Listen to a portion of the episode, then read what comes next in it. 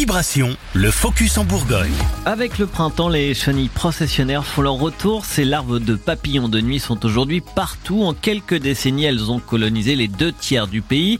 Auparavant, l'insecte ne vivait que dans le sud de la France. Mathurin Carnet, chargé de mission à la Société d'histoire naturelle d'Autun. Alors, effectivement, il y a deux facteurs. La chenille processionnaire du pin, faut, comme son nom l'indique aussi, c'est qu'elle est sur le pin. Et euh, ces dernières années, on a aussi eu tendance à planter des pins de plus en plus, notamment sur le bord des routes ou des autoroutes, euh, et en sur des linéaires, donc c'est facile pour elle de, la coloniser. Et le deuxième facteur, effectivement, c'est le réchauffement climatique. C'est une chenille qui va passer l'hiver dans son cocon. Et quand les hivers étaient froids et durs, euh, bah, les chenilles avaient peu de chances de survivre, plus en, en, au nord ou en altitude.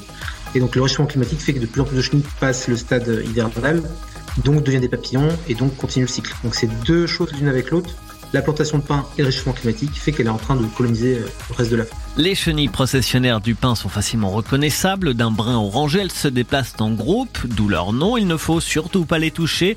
Leurs poils urticants contiennent de la tométopéine, une protéine toxique, irritante et inflammatoire. Le problème de la chenille processionnaire du pin, c'est qu'elle est urticante et qu'en plus elle, se balade en groupe, donc il y en a beaucoup, c'est pas une chenille isolée. Donc si on la touche avec les mains, ça va très urticant et on a une grosse réaction épidermique.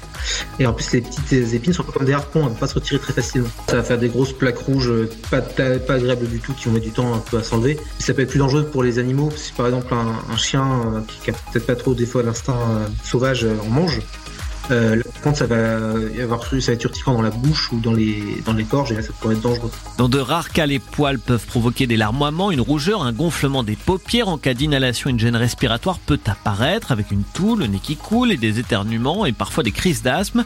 En cas d'exposition, Mathurin Carnet conseille d'aller consulter un pharmacien et un vétérinaire pour un animal. En effet, les chenilles peuvent être dangereuses en cas d'ingestion.